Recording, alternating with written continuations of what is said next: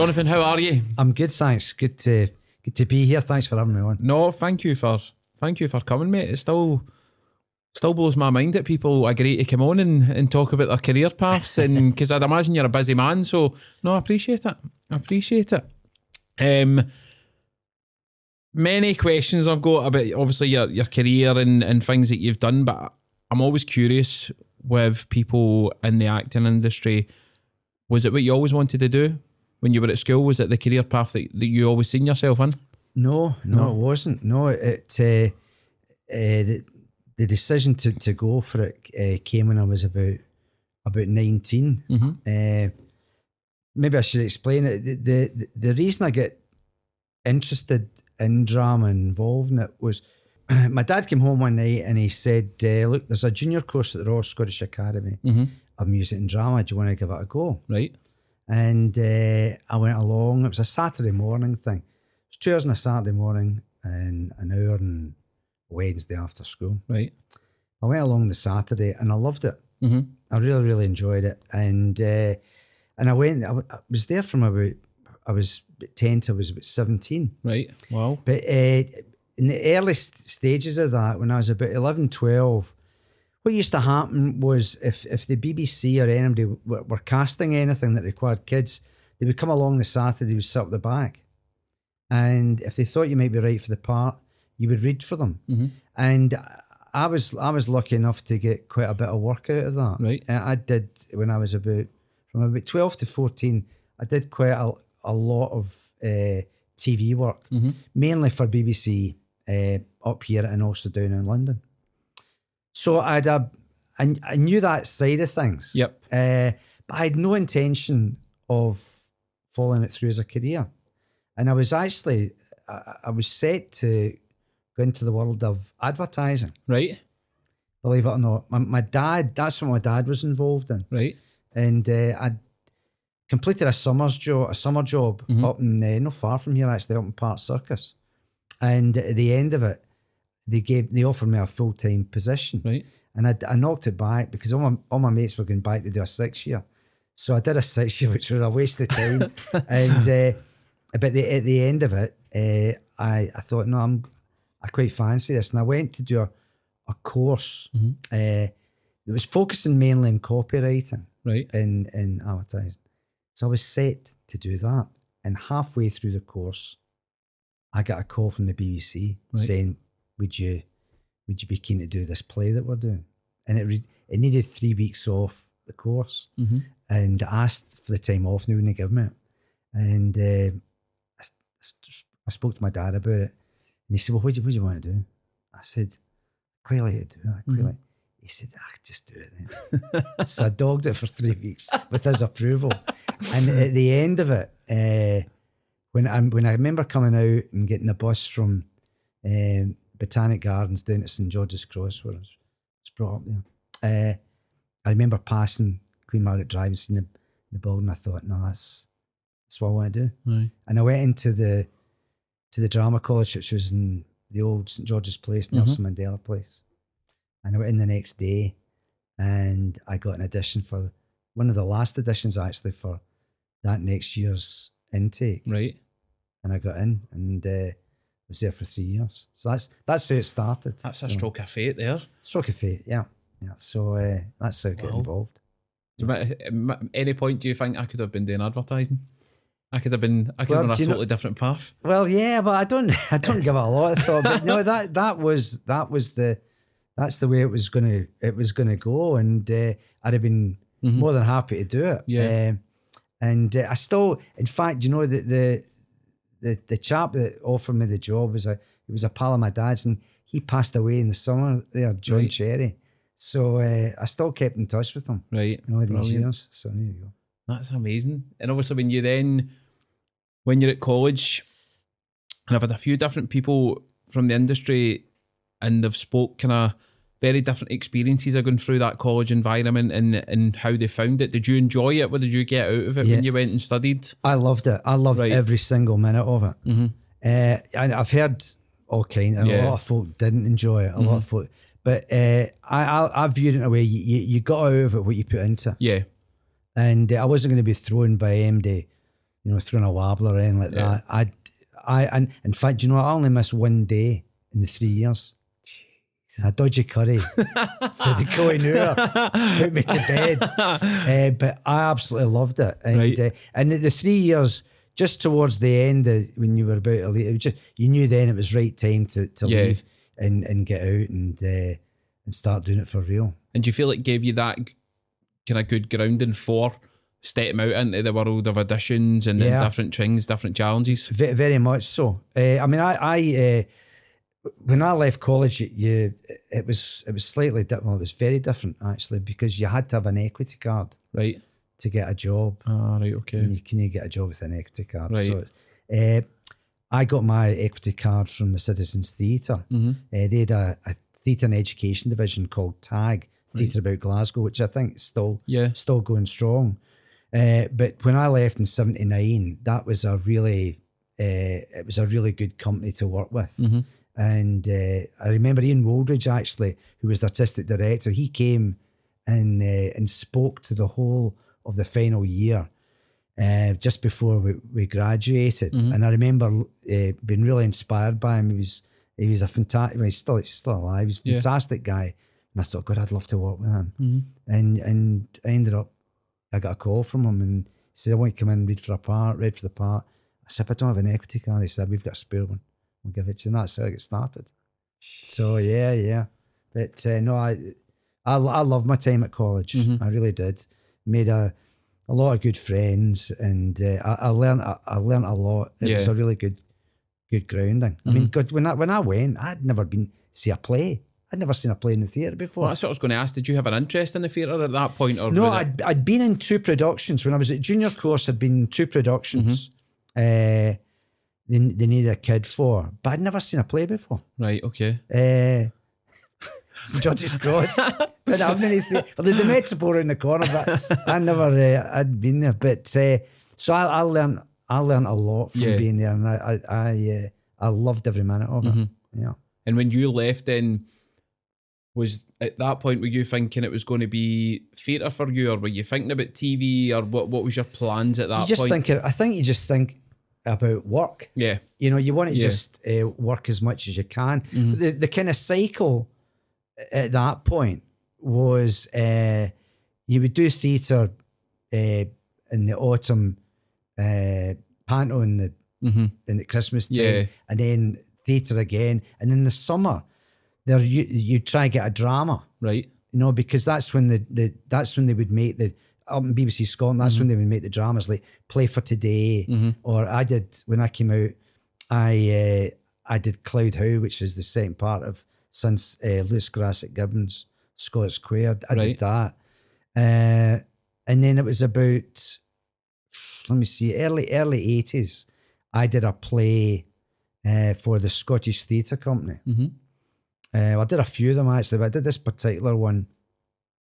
And uh, in the cast was a guy called Ron Bain. Right. And at that point, he was working with Colin Gilbert, Mm-hmm.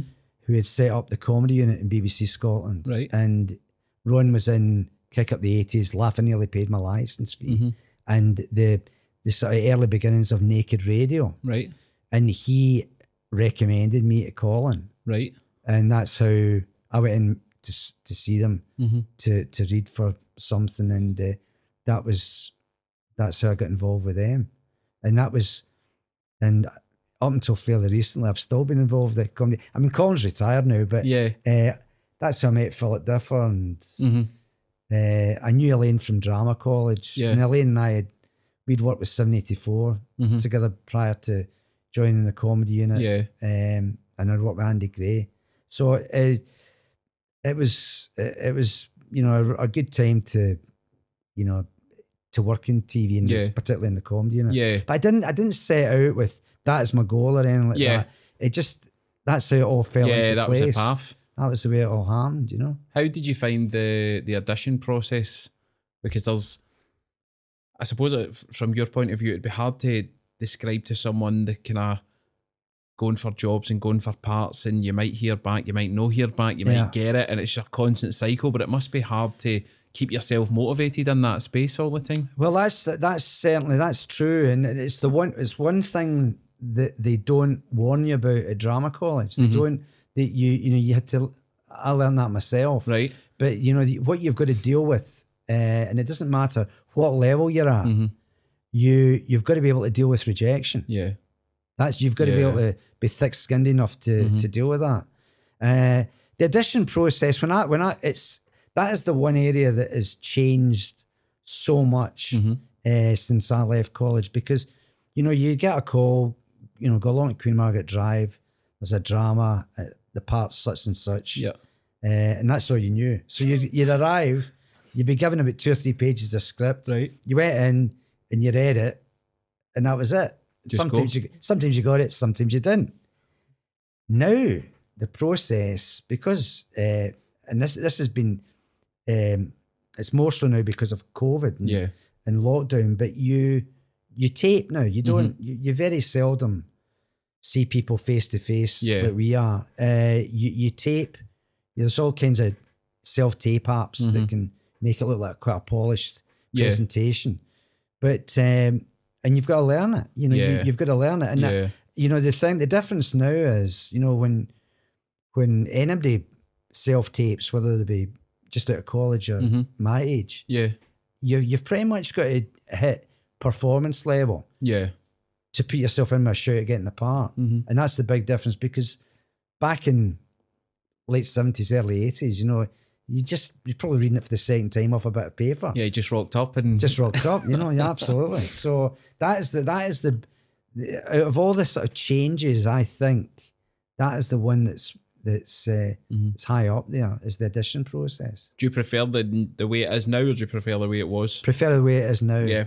It's much Yeah. better. Mm-hmm. and uh, you know you get more information you get a clearer idea Mhm. of what they're looking for and uh, and by self-taping as well you know if you're not happy with the first take the second take you keep going until you get it right Mhm. whereas if you're doing you know going back to what it was like Yeah. uh, you you to nail it I there suppose you've only got one shot, haven't you? you short Aye. and you know that's the tricky thing because it's all about choices Mhm. you make a choice about how to play it yeah. it may not be what they're looking for. I suppose that's still true with the self taping process, but that it was. I think it was much more difficult hmm to to get it right the way it was. Do you remember the kind of first rejection that you got, or the first time it kind of affected yeah, you? I do. I, yeah, it's it's, it's uh, well, I, I my first few years, uh, even when I was doing naked video, which was you know it's on the network, and it was a Mm-hmm. Really good huge. gig to get. Uh, I would fire out way letters all the time. Mhm. You know that you know anything you could see, get a sniff of. Aye. I'm writing a letter, and I had a process. I would uh, I would have a CV typed out CV. Right. I get somebody in my dad's office to type it up for me. So type CV. I'd have a postcard size photograph Right. of me, and then a stamped address the envelope Right. right? And I always made the stamped address envelope quite small so they couldn't return the photo. so they would keep it on file. That was the thing behind it. Until one day I get one back from uh, there used to be a rep company down in Air, Ayr Gaiety. Right. I think they're called the Victor Graham Players. Victor something players. Maybe Victor Graham sounds as if he was sold second hand cars, but uh, he, the the this theatre company that did a summer season, Right. and I thought I quite fancy that down in there for the summer. Aye. And a few mates that lived down there, so I sent off all my stuff just as I described it, and I got a letter of re- rejection. Plus, he'd taken the photograph, which was postcard size, and he cut about half an inch off either side so he could fit it back into the envelope. Yes. Uh, so I remember that. That's the that was the first sort of big rejection. Do, do they get easier? Obviously, that as you say, like the higher you go, that there will still be points where you don't get a job. But do you ever get used to it, or is it always kind of stab at you a wee bit when you don't get something you really wanted? I don't let it bother me at all. Yeah, Uh, the way I look at it is, you don't want me, you're lost. yeah, Now that's Yeah. sound maybe people listen to think that sounds arrogant. 'cause I'm not an arrogant person. Mm-hmm. Yeah. but you've got to think that. yeah. It Because helps you. you don't want me, I don't want you. yeah. You know, Mm-hmm. And uh, yeah, it's, sort of you know, it's just a mental thing. Mm-hmm. And you know, it's like you know, if if I do go in for a, a sit down uh, with somebody, I, I I I've got a, a way of working it in my head so that I don't feel as if this is the be all and and end Mm-hmm. Yeah. all. But Yeah. you, so uh, you've just got to brush it off, hmm and uh, I I don't let it bother me at all. Yeah. I really I just you know drop it. Best way to be. Best way to be, Hundred percent. you know. So Was there a was there a, a part or a kind of show or a moment for you where you kind of felt justified in choosing that career path? Was there a kind of point where you're like, this is this is going to work for me. This is where I want to be. I did a I did a job, uh, and I was about a couple of years out of drama college. I'd been doing tag. Mm-hmm. I'd been working at the Traverse, doing at Borderline, Yep. and um, the I mentioned earlier the Scottish Theatre Company. Well, when it, it was initially set up, it was quite a big Mm-hmm. big deal. It's the equivalent of the National Theatre of Scotland Yeah. just now, although they didn't enjoy the same goodwill in press reviews that, that they do. But um, they, they they were set up, and I remember I actually I got an interview with a guy. It was an English actor called Ewan Hooper, Right. who was the artistic director initially. Then Tom Fleming took it over. Mm-hmm. But Ewan Hooper was was there, and he was good enough to see me. I mean, didn't know me for for Adam, but had me up. The offices were up off Park Circus, and I went in to see him. He said, "Look, he said, I've got nothing just now." He said, "But we'll keep you in mind." Yeah. yeah, it's fair enough. And a few weeks later, I get I get this call. Can I get down to Washington Street Arts Centre? Right. And the there was a play in rehearsal written and directed by Bill Bryden Mm-hmm. and starring Fulton Mackay Right. uh, and a host of other fantastic Scottish actors. A young Phyllis Logan was in it, Right. uh, but it was just it was it was a fantastic cast, Mhm. absolutely brilliant. And what had happened was there was a young actor in it playing uh, Fulton's apprentice. Right. It was about the Clydebank Blitz, Right. Okay. and uh, there was a, a a young guy in it who, for whatever reason, walked Right. after the first week Mm-hmm. walked on the Thursday, and I went down to see them on the Friday just Right. before they broke for the weekend. And uh, it's one of the few occasions that this has happened. But I went went in. Of course, you're kind of phased. There's, you know, Some Mackay out of porridge, Aye, you know, and aye. whole load of others. And Bill Bryden, obviously, I knew who he was. And Mhm. What a fantastic, Aye. talented writer and director he was. And uh, sat down at the table, read with Fulton Mackay, uh, a couple of scenes. And Bill goes, Yeah, that's great. Uh, you want to do it? And and I said, "Uh, yeah, yeah, yeah. And he said, uh, Right, okay, come on, go and get a bit of lunch. And so we went for a, a bit of lunch. I think just a pint of lager. You must have been in Uh, dreamland at this point. Yeah, I was like, you know, I was a kid, you know, and uh, it was, I was just knocked out. And I remember being so excited to tell my mum and dad. And that was a real learning process, Mhm. working with people like Thornton, I mentioned, and Phyllis, but Johnny Grieve, Jan Wilson, uh, John Young and Paul Young, um, and a guy called Roy Hanlon Mm-hmm. who was uh, a fantastic Scots actor. Maybe not a household name, Yeah. but highly regarded Uh-huh. up here. And uh, I learnt so much from working Mm-hmm. with all these guys. And uh, I mean, I was I was rotten when I started out, and I wasn't even very good because I remember, always remember the. Well, it was really it was pretty nerve wracking, and because these guys were real heavyweights, Yeah. you know, and. Uh, How do you get over that though? If you're if you're Well, in you there just- performing with them, you just do it. You've got to do it. This is the this is the this is what you want to do. And I always remember one of the girls doing props, uh, coming round to when we finished in the theatre or finished the tour, and she said, um, she's been lovely working with you. She says, You're you're really good in this. You're really good. She said, because in the beginning you weren't. and uh, but that was that was a huge job for me because um Roy Hanlon recommended me to his London agent. right?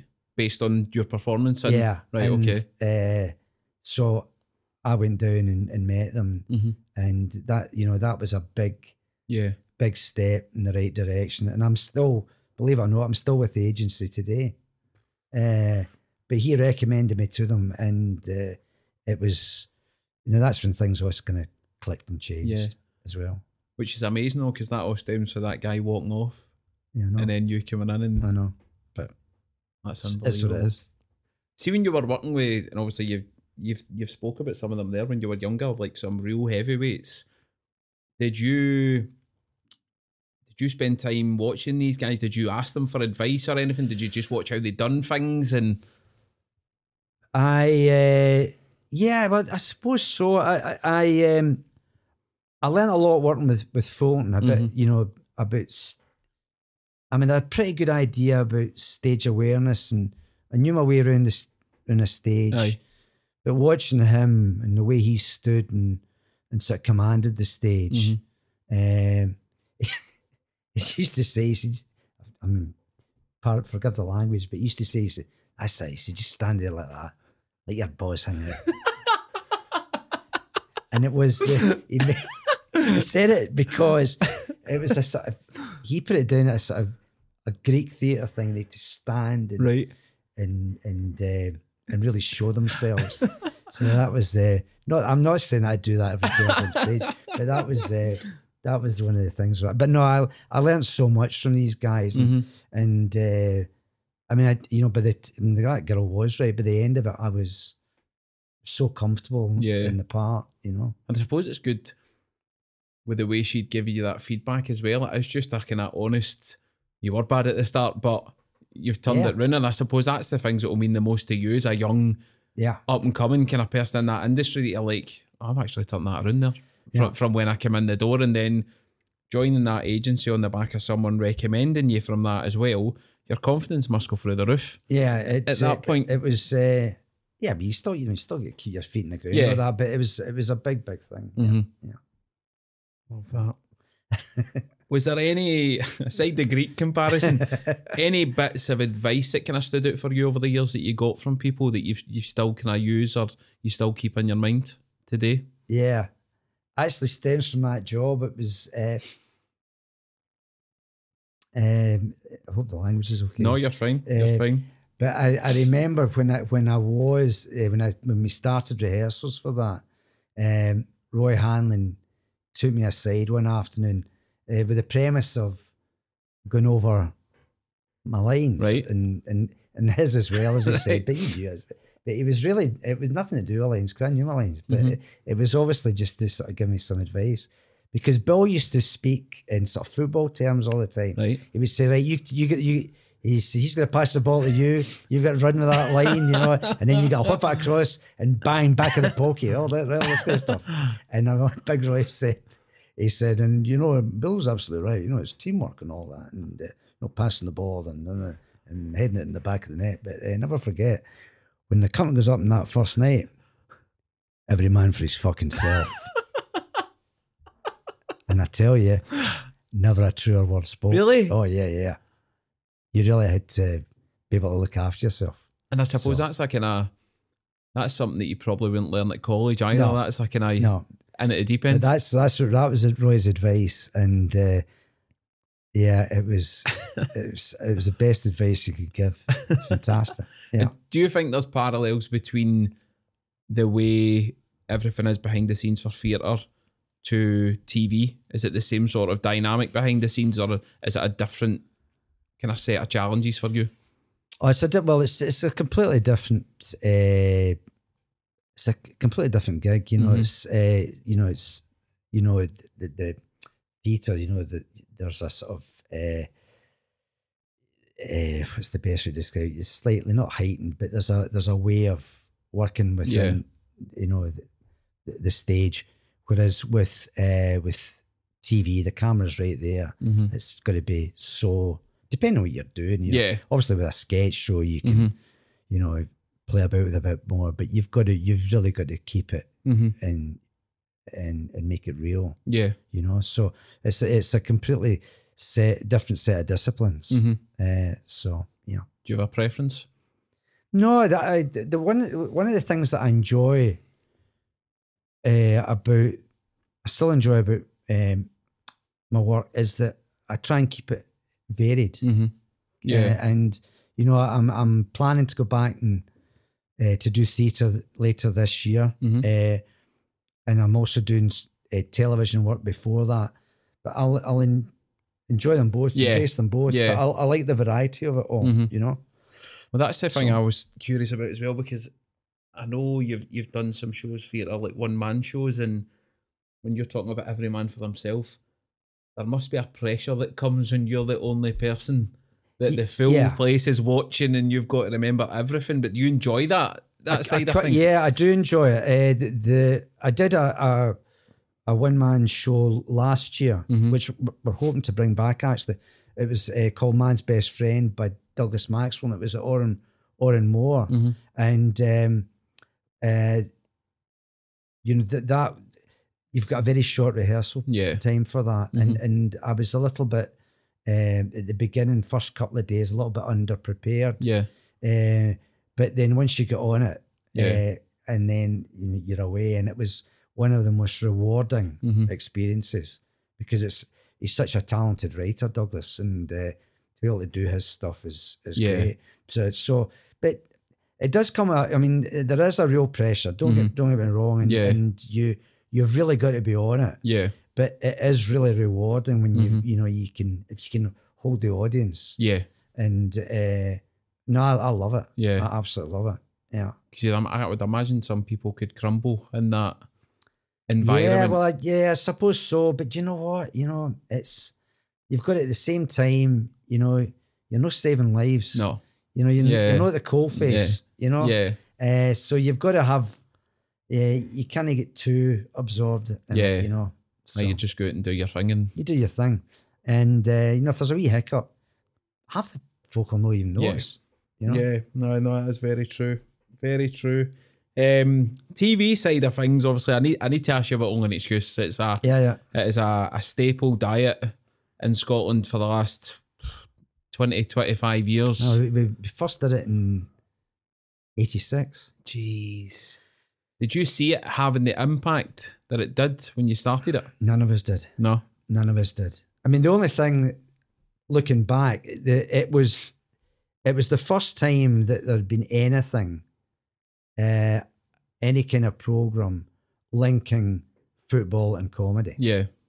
Now, this is before off the off the ball and Yeah. all that. You know, it was, um, so that, you know, we knew it would, it would, you know, if we could make it work, it would, Mhm. you know, it should do a trick hmm but uh, we, we didn't see it going for as long as it did. Yeah. And, uh, absolutely not. And, and and to enjoy the success that it did, we never saw that. How did who came up with the idea in the first place? Was it just like a Philip Differ. right? It's Philip Differ. Mhm. Uh, Philip, we, we the the two of us were huge fans of a, a program called Only a Game, hmm which was a, a documentary uh, made by Mike Alexander, and it was written and narrated by Oya McIlvanney. hmm who's got a very distinctive voice. So I used to take him off when we were doing naked radio rehearsals and stuff like that.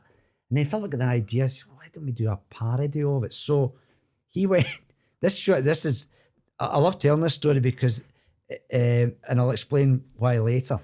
But he went to a guy called Stan Taylor, who was then head of Radio Scotland. Right. And he said, Stan, listen, I've got an idea to do a, a parody of Only a Game. I'm Mhm. going to call it Only an Excuse.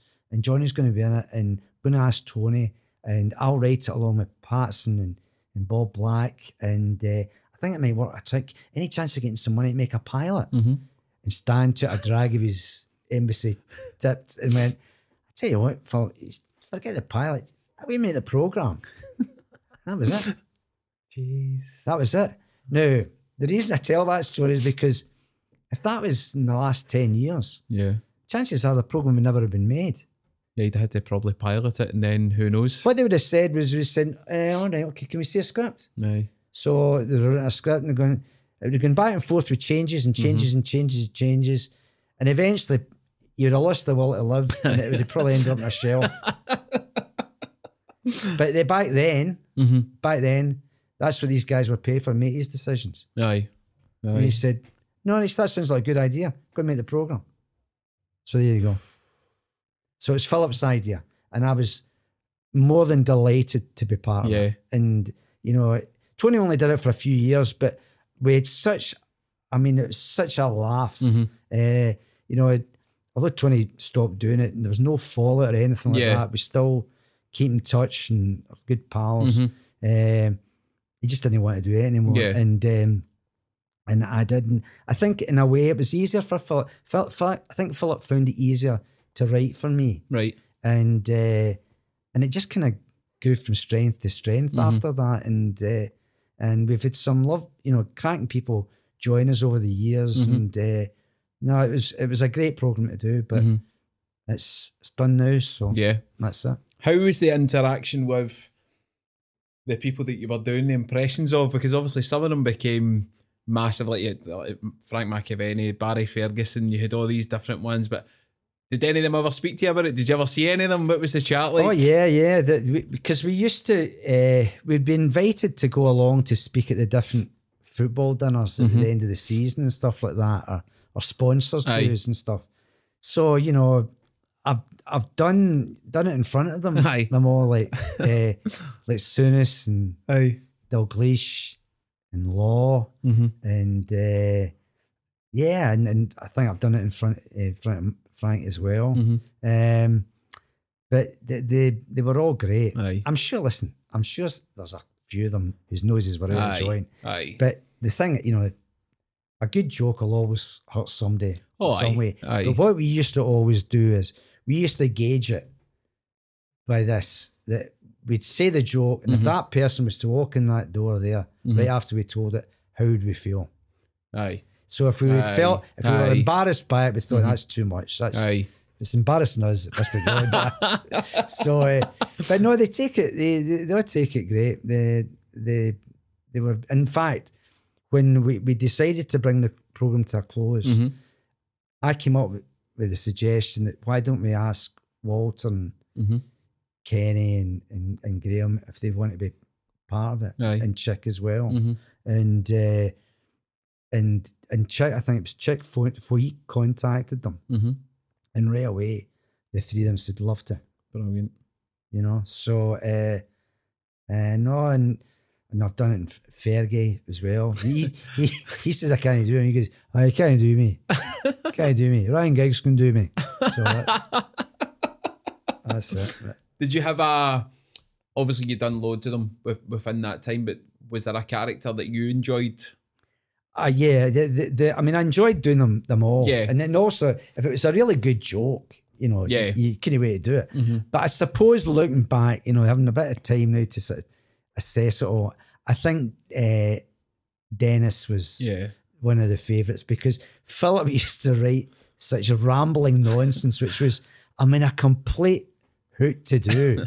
and uh, and the, the other thing was Denis, because the programs when the program started out, it wasn't a program about mimicry. Yeah. The only voice I think, the only voices that were on it in the first, the first program of it was me as McIlvanney and me as doing Denis Law hmm and uh, because he, you know, that voice that you know Aberdeen via Manchester via Huddersfield via Torino, it was just such a laugh. And and I've obviously met him and gotten. I mean, he was he very. I was very kindly invited to Aberdeen when he became a freeman of the city. Right. So he could his nose couldn't have been out of joint too much. So Oh, mine was Barry Ferguson. was it? Oh, I see I that. think I think Barry may have been a wee bit annoyed at times, but uh, however, hopefully not too much. oh, I love that. Um, more of a general question, but I'm, al- I'm always intrigued when I've got people on and they're, they're talking about their career. Was there, or you might still have, was there anybody that you've had that's been a kind of mentor to you over over your career, or somebody that you can always go to if you need advice on something, or you were you were Uh, unsure? Yeah, it used to be Roy Hanlon. Right. It used to be a guy called Roy Hanlon, uh, uh, who passed away. Probably, I don't know. I think Roy must be dead about 15, 16 years now. Uh, so, so he was, uh, he was somebody I would seek Yeah. advice. to. I mean, I still, if I've got a, a, a I'm puzzled about something or I want a second opinion, uh, I'll happily ask Philip Yeah. advice because I mean, apart from working with him one of these years, you know, we're good pals. But I would, uh, if it was a work related thing, I'd quite happily uh, Mhm. check out him as well. So yeah. And do you still go with, and again, much like the college thing, there was kind of different answers on this. When you get a, a script in, or you've got the opportunity to go for something, do you really think about it before you say yes or no, or do you go on gut instinct, or how? What's your process for kind of potentially taking a part? Bit of both, actually. Right. Yeah, a bit of both. Uh, the I probably I probably say I lean to gut instinct Right. more than more than anything. Mm-hmm. You know, uh, but you know, I'll, I'll, I'll if something comes in, Mm-hmm. I'll you know I'll, I'll go over it and Yeah. you know do all the prep and see what it's like and everything. Mm-hmm. But um, maybe gut instinct just edges it. Anything that you've not back that you then look back on and go, oh, I wish I'd have took that. Uh, is there anything? I probably dismissed it out of my head if if there has been. I'm sure there's probably been a couple of things. Mm-hmm. Uh, there's been a couple of things I haven't been able to do. Uh, just the way the dates have gone. Yeah. But uh, looking back, I wasn't all that Mhm. fussed. Yeah. So, Either way. uh, either way. So um, can't think of anything offhand. It'll come Mm. to me when I'm driving back up the road. Way up the road. I always ask people as well. Also, we speak about all these kind of high points for you that that you've had, but was there any real kind of tough parts during your your kind of acting career that you've maybe things haven't been going so well, or you've not had the jobs you're looking for, and, and how do you cope with that side of things? The, the yeah, I suppose. I think you know the, everybody hits uh, periods where you know Mhm. that you, it's, you know, it's not rough, but uh, I mean I've always been lucky. I've always known that there's going to be something to, to go to. Aye. But there was uh, there was a time there was a a few years uh, when I I'd been asked. I was doing the work I was doing didn't enable me to do any theatre work Right. and uh, I get offered, you know, I- offers came in to do theatre, and I couldn't do it because of the way that these other jobs were Mhm. scheduled. And uh, and it's it's the same old story. If you knock things back, people just stop. Yeah. You do it two, three times, people just don't come back.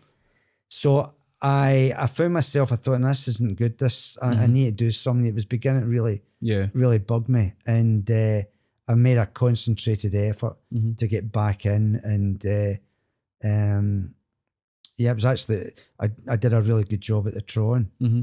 uh, Andy Arnold gave me a, a, a part and he was doing a production of Three Sisters Right. and that kick started it again Mm-hmm. so I, I owe, owe, owe Andy a, a lot for that And is it? I, I suppose then it's it must be hard being in that position of you feel like you're kind of sitting on the outside looking in, and it's the pressure of trying to get back in, but you don't want to jump at the first thing that that comes. Either it's picking, I suppose it's picking the right thing to to come back into for you. yeah I think if you're if you're uh, you know beggars can't be choosers Yeah, as well you know yeah. there's that there's that side of things but uh, no, I was I was very fortunate. This was a this was a good uh, a good part and a good production Mhm. with very very good actors. So, Yeah. uh, you, you, know it was it was a no brainer. hmm Um, but you know if you try, if you try if you if if you find if I you know an actor finds that they're maybe they they- should they feel they should be getting you know a chance at such and such a part. Yeah. You know, you know, and they're not doing anything. hmm Take what there is and then make the best of it. You know, I would say. Aye. No, and I suppose that's a hard thing for people because you maybe get people that have got the preconception that well, I'm not doing that, or I don't, I don't want to do that job. But as you say, if you knock back three or four, then Yeah, I'd, I'll be honest with you. I I uh, I think if you were to look back over my career, and I've I've been doing this for over forty years now. Mhm. I haven't knocked back all that much. aye, You know. aye. But I just with just- that approach though of oh, I- can't Yeah. knock it back. Yeah, I do. I mean, you know, it's uh, people are, who do are obviously in quite a privileged position, Aye, and uh, aye. you know, but if you're a if you're a, a job an actor and working actor, you know, you sh- Mhm. someone comes up, oh, do it. Yeah, You know, I and I make suppose- the best of it. it works. I suppose it works both ways because you can get a job that's maybe not ideal, but then it could lead to Yeah, something. that's exactly right. You don't know what it's going to lead to. Aye. You don't know who's going to be in watching it. aye. You know, and uh, no, that's that's absolutely bang on. No, that that makes sense. It goes back to that that boy leaving that play. You go down, There you get, go. get referred to an agency. Away you go. You're away. I also seen that you had popped up in Doctor Who, Yeah. which must have been a because that is a huge, huge program. How did that come about? How did you get the the call for that? Uh, it's a guy called Andy Pryor who casts it. Mm-hmm. Uh, he's one of the top uh, casting agents down in London, and uh, I think he'd been trying to get me on it for for a wee while. Right. And uh, this part came up. It was a, I think it was a Friday, Friday afternoon. Phoned up my agent and said, "Look, this part, Commander of the Sontarans has come up with Johnny Tate for it." So my agent sent it on. I said, "Yes, absolutely." but I didn't know anything about Doctor Who. Right. So uh, I had to tape it that weekend, Mm-hmm. and uh, uh, taped it. They got it on the Monday, and the deal was done by the Tuesday. It was very very quick, but I didn't know anything about it. But my son, he's quite a big Doctor Who fan, Mm-hmm. and uh, you know, uh, well, he's what age would he be? It's been nineteen twenty when I did it, Right. twenty, and uh, so not really bothered about what's that what Dad's doing. Aye. So I said, look, you you help me with this tape, read in these lines. Mm-hmm. He said, what's it for? I said, Doctor Who. Aye. And uh, he said, what, what, what, what part are you playing? I said, I don't know. Is it Commander of the Sontarans? He went, oh my God. Son fascinated and inter- interested in the career. so, uh, what? I- yeah, so it, it was done pretty quickly. Mhm. And uh, it was done over lockdown. right. I did it. I worked on it. Uh, initially, it was a couple of eps, but they said, you know, the chance you you, you could be coming back. Obviously, if it, I made an arse of it, I wasn't coming back. Uh, so uh, I worked on it on and off over the co- over the course of just Mhm. over a year. right. I did four out of the six Mm-hmm. in in Jodie Whittaker's final outing, Uh huh. and uh, I absolutely loved it I was it was say. it was one of the best jobs. Uh, it was fantastic. They they were all good. She was she was brilliant. Yeah. She was absolutely fantastic. You know, she made you feel so welcome Mhm. and such an important part of it. You know, because you, when you go into these things, these big big numbers, uh, you've got to hit the ground running. Yeah. And to do that, you've Yeah. got to feel comfortable. You know. Mhm. And uh, and she was brilliant at that Yeah. and I absolutely loved it. And it Mhm. was because it was done over lockdown, and I was going down. You couldn't take public transport, so I had to Mm-hmm. drive down from Glasgow to Cardiff, and uh, I had a special letter, you know, in case I get stopped by the police. Uh, let this man go on. He's the commander of the St. I'm driving down the M6, the M74, and M5. There's nothing in the road. That's that's like part of the program, isn't it? It's Aye, like, it was like you know, like Armageddon. so no, I, I, I absolutely loved it, and uh, yeah, it was great. must have opened you up to a new level of fanatic because there's there's a big cult following me. Well, I, I do the I do the conventions, Yeah. and uh, I mean uh, this time actually no, it was uh, February last year, so it's just over a year ago. I was invited to a massive one called Gallifrey, which is in LA. Right. So I was in LA for about a week. Oh, man. and uh, and I'd worked with Sylvester McCoy, Mhm. one of the doctors. He was out as well. He was in the Three Sisters that I did at the Tron, Right. the Andy Arnold game. So I so I know, know Sylvester. So the two of us are together, Mhm. sign autographs, and this guy approaches me, uh, big American guy, Aye. and he's uh, he's dressed as Jodie Whittaker, right? he's got a beard and all, but he's got the he's got the blonde wig and the, the rainbow jumper, the long coat and all that. And I'm going, aye, all right, and. Uh, and uh, he said, "I how you doing?" And all this, and uh, you know, thank me for, uh, you know, restoring the Sontaran Empire back to the rightful place in the universe. You're like that, no problem. And uh, and he said, "I wonder if you would sign this for me." And I said, "Sure, aye." He went to his coat and he brought out a box set of two doors down. I said, "You are fucking kidding me." He said, so he, he watched it in BritBox, so I had to sign it. So it's like, is that not the program that you're on? Said, yes, it is. I was wondering what you were going to say there. It was going to pull out his jacket. no, it was a box set. Trust me. I suppose as well though for you must see when you go into things like that, like the standards must be through the roof for, for programs like that because it's a constant. No, the the, the, the you know uh, the the standards are, are from you know it's no different and all these kind of things are pretty sort of even. I mean, even you know, two doors down's Mhm. similar. You know, that's Yeah. the, the production and production values and that, and uh, Alan Partridge doing Mhm. doing that. It's all sort of similar. Yeah. So it's not really. It's not. I mean, it's very. It is very high standards, and Yeah. you know it's a huge amount at stake. But Mm-hmm. uh, no, I never felt uh, phased or anything. Yeah. Uh, even although you know you turn around, there's a Dalek there, and going, I don't fucking believe this. At least you get brownie points for your son, though. At that point, you're doing something cool. exactly, and plus I've got my own figurine. Oh, brilliant. as well. So uh, that was uh, that was a. In fact, I've got two because uh, one of the when I one of the the big episode I was in, um, the the war of the the war of the Sontarans, I appear in this horse. Right. So the fans asked for another one with uh, Oh, the and, horse. they- aye. and then the company that makes them, they went bust over COVID. so there's about three million of me stuck in a horse. I think it's in a container in the Suez Canal somewhere. That be that means they become rare. They become collectors' Exactly. I've got one of them. you might have the only one if I, I don't know know. where the rest are. Exactly. Brilliant. So two doors down. One of my favourite programmes on the telly. Good. How did it um what attracted you to it? What attracted you to take the part? Uh, well, what happened was uh, it started out as a one off. People call it a pilot. It wasn't it a pilot. It Right. was a one off. Uh, and I, I, I, I'm not sure if this is true or not, but I always suspect that BBC One were let down by a big name Right. in the approach to Hogmanay all these years ago. Because all of a sudden this slot came up between nine and ten o'clock and Right. had to fill it. Right. So my agent got a call. We'd I go down to London the next day to meet Simon Carlyle, who's one of the writers. Simon and Gregor Sharp writer. Meet Simon, meet the director, meet the producer Right. at that time in London. Went down, met them, read a couple of scenes, Mhm. got on great with them, and the contract was done the next day. Right?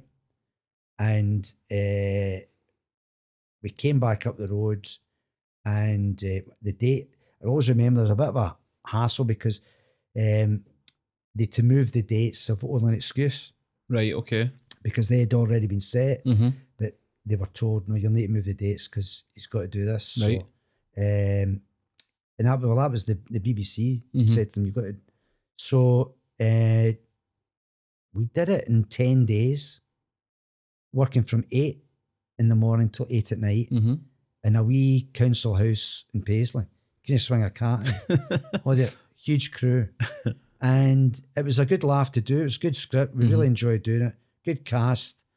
And uh, and that was it. Yeah. It went out. And because of social media, Mm-hmm. it just went nuts. Aye. And in the back of that, he came back and they said to Gregor and Simon, You think you could do a, a series of this? Mm-hmm. Of course they did. So that's that's how it all came about. Right. I mean, I was attracted to it because it was a good job, Aye. you know. Aye. And I knew, you know, I had a rough idea what the character was like. And I thought, you know, you could have a bit, Aye. bit of fun with this, and uh, and people will relate. Everybody knows a guy like Oh, 100%. you know. So, uh, so that's how that's how it came about. And it, it probably much the same as as only an excuse. It's you're into what season six now? Six. We start. Uh, I think we start filming seven in May next year. So, or maybe June next year. This year, sorry. Right. This year. From that starting episode, did you see it going seven seasons? No, I thought it. I thought it would go well though. Yeah. yeah, Mhm. and it's been a slow burn. You know. Yeah. that's the thing. Uh, but uh, it's you know it's, it's certainly. I think lockdown uh, made a difference. Mhm. People watching it. iPlayer. It's it's always. Somebody was telling me it's in about the top three programs Mhm. watched in iPlayer every week. Aye. Uh, it gets records great numbers, and certainly over lockdown as well, we attracted a new age group, the 18 to 25s, which we didn't have before. Yeah. And uh, so, it, and, I mean, I couldn't believe it. When I was, for instance, when I was down few years ago doing Doctor Who in Cardiff, Mhm. you know, you were all masked up and everything like that. Standing at reception, you, barely see my eyes, and, and people are coming and going, "Excuse me, when's uh, when's Two Doors coming back?"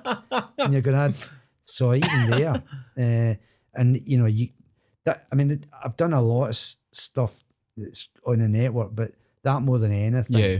has caught the imagination, Mhm. you know. But So- it's it's good as well though because it's it covers so many social aspects as much as it's a comedy and, and it is a comedy, but when you watch it, it's all the wee things that go on in behind the scenes. Like even the Christmas one there with um in the coffee shop and she's having to spend Christmas herself. You don't think of it stuff like that sometimes when you're, Yeah. you're and you're, you Very could be poignant. It is. Yeah, it yeah. really was. Yeah. Um, and it was a lovely performance by Lane Oh. as well. So it was, you know, it was, uh, it was slightly different uh, as well because it, it, you know, it's uh, hit a new audience because it went to BBC One Aye. for for that mhm. that show. And I, th- I think that's what they're they're hoping to do. They're hoping to shift it. So I think when you know if they if they didn't know the program and they Yeah. were to see it, what it's like, it's Yeah. quite different from that Mhm. episode. But no, I thought uh, um, it, it was it was slightly different, but it worked well. Yeah, and it's been a kind of natural. The way the the seasons have fell and the, the introduction of people like you had Grado and Joy coming in, Yeah, and it just kind of works. And it, I suppose that would probably help the younger dynamic as well because it yeah. it's that kind of Certainly, certainly Grado because he's so well Yeah. known, you know, and uh, aye, and everybody's been that young couple. yeah. You move somewhere Yeah. and you don't know And anybody. the two, and- the, the two of them are they're, they're such good pals, but they're great aye, as a couple. And Mhm. Joy's Joy's a she's a fantastic actress, Aye. you know. Uh, they're, they're they're absolutely brilliant together. hmm But great, great. I mean, the the laughs that we have, I mean, we, we do have, a- we do. It's hard work. You know, Mhm. you've really got to um, toe the line and all that, but we do have a laugh. And uh, great, I call him Graham. That's his proper name. aye, But Graham's great. I mean, you can, you know, big setup. You know, ten page scene, and you know, it's either me or Elaine has got the bulk of the dialog Mhm. You know, so you've you don't want to mess it up. You're Aye. concentrating. You're thinking what's going on. So you're getting all the last minute checks up. The camera's about to turn over, and he'll nudge me in the arm and go, "Take Graeme Souness." Sharp. I suppose that is testament to your acting as well because I get so many people messaging going, ask him if he's really like Colin because it just seems to play that Well, part thankfully, so naturally. El- Elaine, Elaine, Elaine and I did a thing recently, and Elaine, because Elaine's known me since well, I've known I've known her since she was about 17, 18. Aye. I'm two years older than her, hmm and uh, she, she although she was the year above me at drama college, but I, I'm a couple of years older than her, and. Uh, and she said, she said, you know, you should know, Johnny is nothing like Colin. He is nothing like him. So uh, I know I enjoy doing it, and I enjoy it. My my favorite one was the one that uh, did it years ago when he was uh, when Cathy was away and he was he was just in the pub for a week. He was uh, steaming. Oh, that's my favourite episode for best birthday. best birthday Oh man, fish tea or something. like that's I love doing that. Love doing that. Yeah. Comes back in for the cake, waiting for your taxi outside. That's right. Oh, tremendous. Yeah. Absolutely tremendous. Good laughs. Um, summing up, then obviously for for anybody, a lot of people watch this at kind of school age, school leaving age, going to college or making their kind of choices. But from a from an acting point of view, is there any advice you would give to people based on your own kind of experiences through that that pathway? I I think you know if that's if that's what you want to do, Mm-hmm. you know you've got to go for it big time. Yeah. You know, I I think it's you know looking back, I think it's a lot more difficult now Mm-hmm. for for uh, young people coming into this Yeah. industry. But the plus point is, I think there's a lot more work available. Yeah. You know, uh, certainly in the in the film and in TV industry, I'd be. I mean, I'm not. I don't know the actual figures, but I, I would think there is a lot more um, work available uh, in in that area. But if you if you want to do it, then you've Mhm. got to go for it. Yeah. You know, you've got to. Um, I mean, I always say it's it's almost like running your own me business. Yeah. Do you know it's Yeah. it's uh, you know, and if you if you want to if you want to, if you feel that you're not getting a chance at a part in that, Mm-hmm. then why am I not getting a chance in that? Yeah. What can I do to fix that? Mm-hmm. You know, you are you're in control of of your destiny Yeah. at this point. You know, you can you can make the changes. Mhm. You know, and uh, you've just got to go for it. Yeah. And the, th- the thing I would also say is, you know, when you do do it, you know, you know, get as much work as you can. Don't Yeah. pick and choose. Just Mhm. do it. Yeah. And you know, uh, you'll you'll benefit from the variety of things that you do as well. Mm-hmm. You know, you know, do theatre, do uh, a small scale tour, do a one one woman, one man Yeah. show, whatever. You know, try sketch shows, try you know, do radio, Mm-hmm. do all these things, do as much as you can, and just suck it all in like a sponge. Yeah. That's pretty much it. Sound advice. Well, I, hope. what's the what's the plans for this year? What have you got going on? Well, what I can tell you about Yeah. is uh, I am. We're hoping to be doing a, a seventh series of of Two Doors Down. Mhm. I don't know if it's official yet, but I mean, they're writing the scripts. I don't know why. Uh, so doing that, and then I, I, after that, I'm hoping to do uh, uh, some theatre work. Right. Okay. So, uh, but there was wee bits and bobs in between. There's a couple Mhm. other things that are still in, uh, in the offing, and so. Hopefully back at Oran Mor this year potentially. I don't know. I don't know if I'll, if I'll go back. I mean, I get on uh, Jemima Levick, who runs it now. Mhm. Uh, Jemima directed me in a play. Well, she did. She directed Man's Best Friend that we did Mhm. uh, last year, but she also directed me in a play called Fibers, Right. which was about uh, asbestos poisoning and the impact in, in families, particularly in in the west coast of Scotland. Mhm. And uh, it- that was that was a fantastic job. It was written by Frances Poet. So I mean, I will work with her again, whether it'll be at Oran Mor Yeah. or not. I, I Yeah. don't know, but that's uh, I would uh, I would always say yes to Yeah. anything that she approached me with. Brilliant. Thank you so much, mate. Yeah, it's my massively pleasure. appreciated. It's been brilliant. it. All the best. Brilliant. Thank you. Cheers.